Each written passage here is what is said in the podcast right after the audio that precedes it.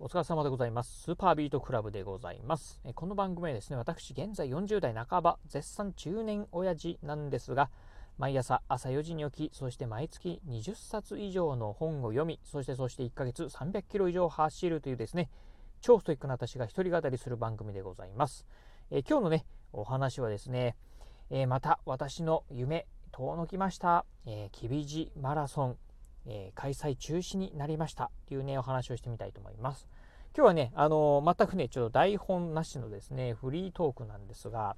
うん、まあ先ほど冒頭でもね、お伝えした通り、私ね、毎月ね、300キロ以上走るでですね、ジョギングジャンキーでございます。このね、ラジオね、収録していますのが10月の26日火曜日なんですが、すでにですね、今月もうね、300キロ以上走っております。という感じでね、まあ、1ヶ月300キロ以上走るということは、1日換算するとね、毎日走って1日、まあ、10キロ以上走ってるということなんですけど、まあ、それぐらいね、大まあ、ジョギング大好き人間のね、私なんですが、まあ、以前もね、ラジオでもね、このラジオでもね、お伝えした通り、実はね、私ね、フルマラ,、まあ、マラソン大会にね、参加したことがね、ないんですよね。うん。まあ、あの、まだね、ジョギング始めてね、丸3年、まあ、ちょうど今ね、4年目っていうところなんですけど、うん。あの、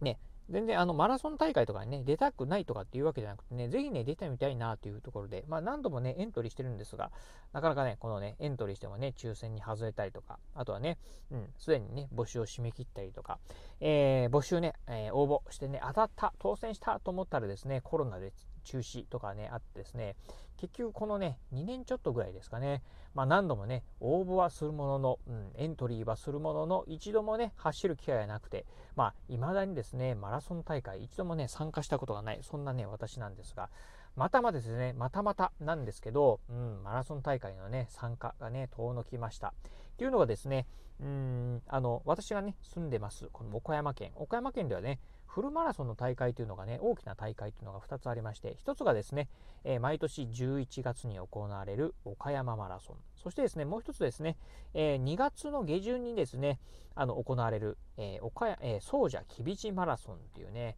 マラソン大会。この2つがね、岡山県でね、まあ、行われるマラソン大会で、まあ、二大巨頭みたいなところなんですが、うん、えー、その中のですね、総社吉備地マラソンの、え、大会のね、開催中止が先日決まり、正式に決まりました。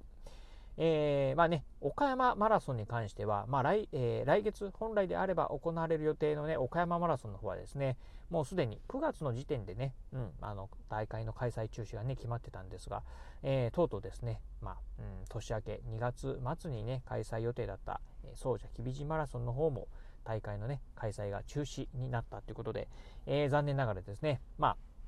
この2021年内はですね、うん、マラソン大会、まあ参加できないことはね、決まってたんですが、とうとうね、2021年になってもですね、まだ走れ、あ、2022年になってもですよね、走れないということですね。うん。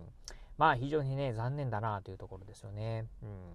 まあね、うん、最近、このね、まあ、えー、新型コロナのね、感染者数もですね、まあ非常にね、少なくなってまいりました。この辺ね、やっぱりね、ワクチン接種なんかとね、日頃ね、やっぱりね、感染症のね、防止っていうところ、まあこれね、国民性なんなんですかね。うん。ね、っていうところもあって、非常にね、感染者数少なくなってきたんで、もしかしたらこれね、うん、あの、開催されるかなというふうに思ってたんですが、うん、なかなかね、えー、そうはいかなかった。まあね、うん、難しかったのかなというところで、まあ確かにね、あのー、うん、なんかこう、まあ大会のね、あの、ホームページとか見てると、あのー、2年前だったかな？に開催された時のね、写真なんかがね、掲載されてるんですが、確かにね、このね、あの、えー、2万人以上のね、参加者がね、えー、まあ、走るっていうところね、こう、密になってるんですよね。そういうのを見ると、まあ確かにこう、マラソンね、やはり、ね、あの、なんて言うんでしょう、こう走りますんでね、はあはあぜいぜい言うとですね、やはりこう飛沫なんか飛びやすい。となってくるとね、感染しやすいということも考えるとですね、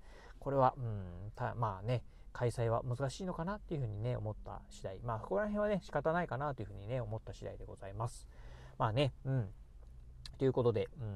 ん、まあなかなか、うん、厳しいですよね。こういうね、スポーツイベントの中でも、こう、マラソン大会っていうところはね、やっぱりこうね、まあ、長距離を走る、まあね、いくらね、えー、屋外を走るとはいえですね、やはり、まあ、非常にこう体力を消耗する、まあ、あややもするとですね、飛沫が飛びやすいとかっていうところもね、あったりしますんで、うん、なかなかこう難しいのかなというのを考えるとですね、まあ、今後、こういうね、マラソン大会とかっていうのはね、どうなるのかなっていうところもね、気になるところですよね。うん。まあ、決してね、私もね、こうマラソン大会に出たいからね、毎日ね、コツコツ走ってるかっていうわけではなくてですね、まあ本当ね、走るのがね、楽しいから、まあ、走ってるだけではあるんですけど、まあせっかくね、こうね、毎日走ってるんだから、まあね、こうね、夢の、まあ私にとってはね、夢なんですけどね、マラソン大会に出るのは。うん。一回はね、出てみたいなというふうに思ってるところではあるんですけど、なかなかね、まあ参加する機会がね、まあないなというところでございます。